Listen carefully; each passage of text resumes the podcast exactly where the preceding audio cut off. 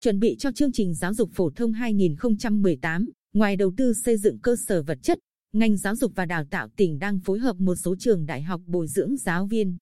Giáo viên được tiếp cận tham gia góp ý các bản mẫu sách giáo khoa lớp 2 và lớp 6. Để bảo đảm chất lượng sách giáo khoa biên soạn theo chương trình giáo dục phổ thông mới 2018 đối với lớp 2 và lớp 6 sẽ triển khai năm học 2021-2022. Bộ Giáo dục và Đào tạo đã chỉ đạo Sở Giáo dục và Đào tạo các tỉnh thành tổ chức cho giáo viên tham gia góp ý các bản mẫu sách giáo khoa mới. Sở Giáo dục và Đào tạo đã chỉ đạo các phòng giáo dục và đào tạo và trường học tổ chức góp ý các bản mẫu sách giáo khoa. Theo đó, có 3 đợt góp ý cho các bản mẫu sách giáo khoa. Đợt 1, Hiệu trường cung cấp thông tin về tài khoản cho giáo viên được cử chọn tham gia góp ý để đăng nhập website và góp ý các bản mẫu sách giáo khoa dưới định dạng PDF. Đợt 2.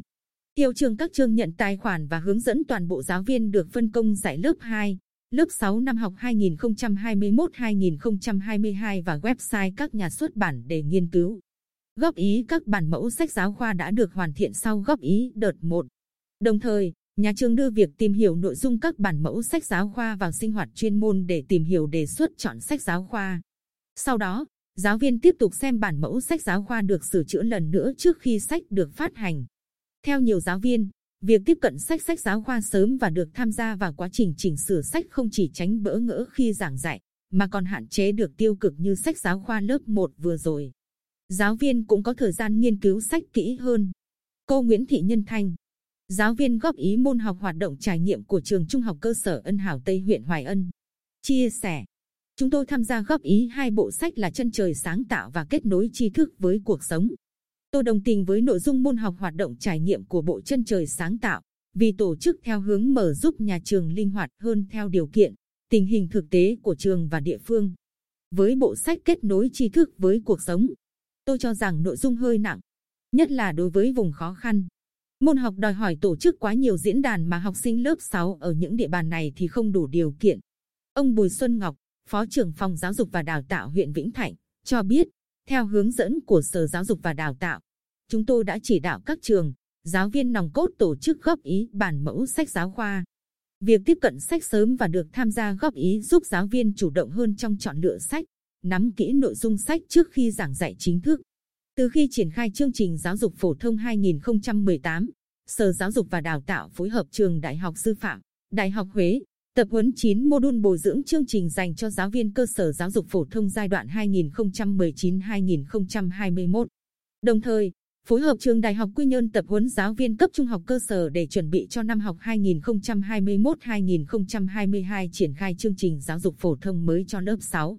Theo đó, 9 mô đun của trường Đại học Sư phạm, Đại học Huế, tập huấn, gồm hướng dẫn thực hiện chương trình giáo dục phổ thông 2018, sử dụng phương pháp dạy học và giáo dục phát triển phẩm chất năng lực học sinh, kiểm tra đánh giá học sinh theo hướng phát triển phẩm chất, năng lực, xây dựng kế hoạch dạy học và giáo dục theo hướng phát triển phẩm chất năng lực học sinh, tư vấn và hỗ trợ học sinh trong hoạt động giáo dục và dạy học, xây dựng văn hóa nhà trường, thực hiện và xây dựng trường học an toàn, phòng chống bạo lực học đường, phối hợp giữa nhà trường, gia đình và xã hội để thực hiện giáo dục đạo đức lối sống cho học sinh, ứng dụng công nghệ thông tin, khai thác và sử dụng thiết bị công nghệ trong dạy học và giáo dục học sinh.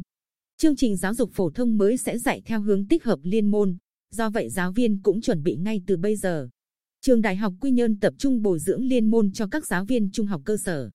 Phó giáo sư tiến sĩ Nguyễn Thị Việt Nga, Phó trưởng khoa sư phạm, cho hay, Chương trình mới dạy liên môn nên chúng tôi tập trung bồi dưỡng liên môn khoa học tự nhiên hoặc khoa học xã hội. Ví dụ, chuyên môn của các thầy cô là vật lý thì bây giờ môn khoa học tự nhiên là lý, hóa, sinh.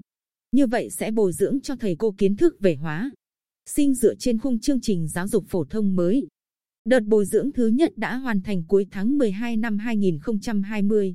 Đợt 2 sẽ bắt đầu từ ngày 9 tháng 1 năm 2021. Ông Nguyễn Ngọc Huân, Hiệu trưởng trường Trung học cơ sở số 1 Phước Sơn, huyện Tuy Phước, chia sẻ, để thực hiện chương trình, giáo viên phải nỗ lực rất nhiều. Ngoài các đợt tập huấn, bồi dưỡng, từ mỗi giáo viên phải chủ động tự học, tự nghiên cứu thì mới được.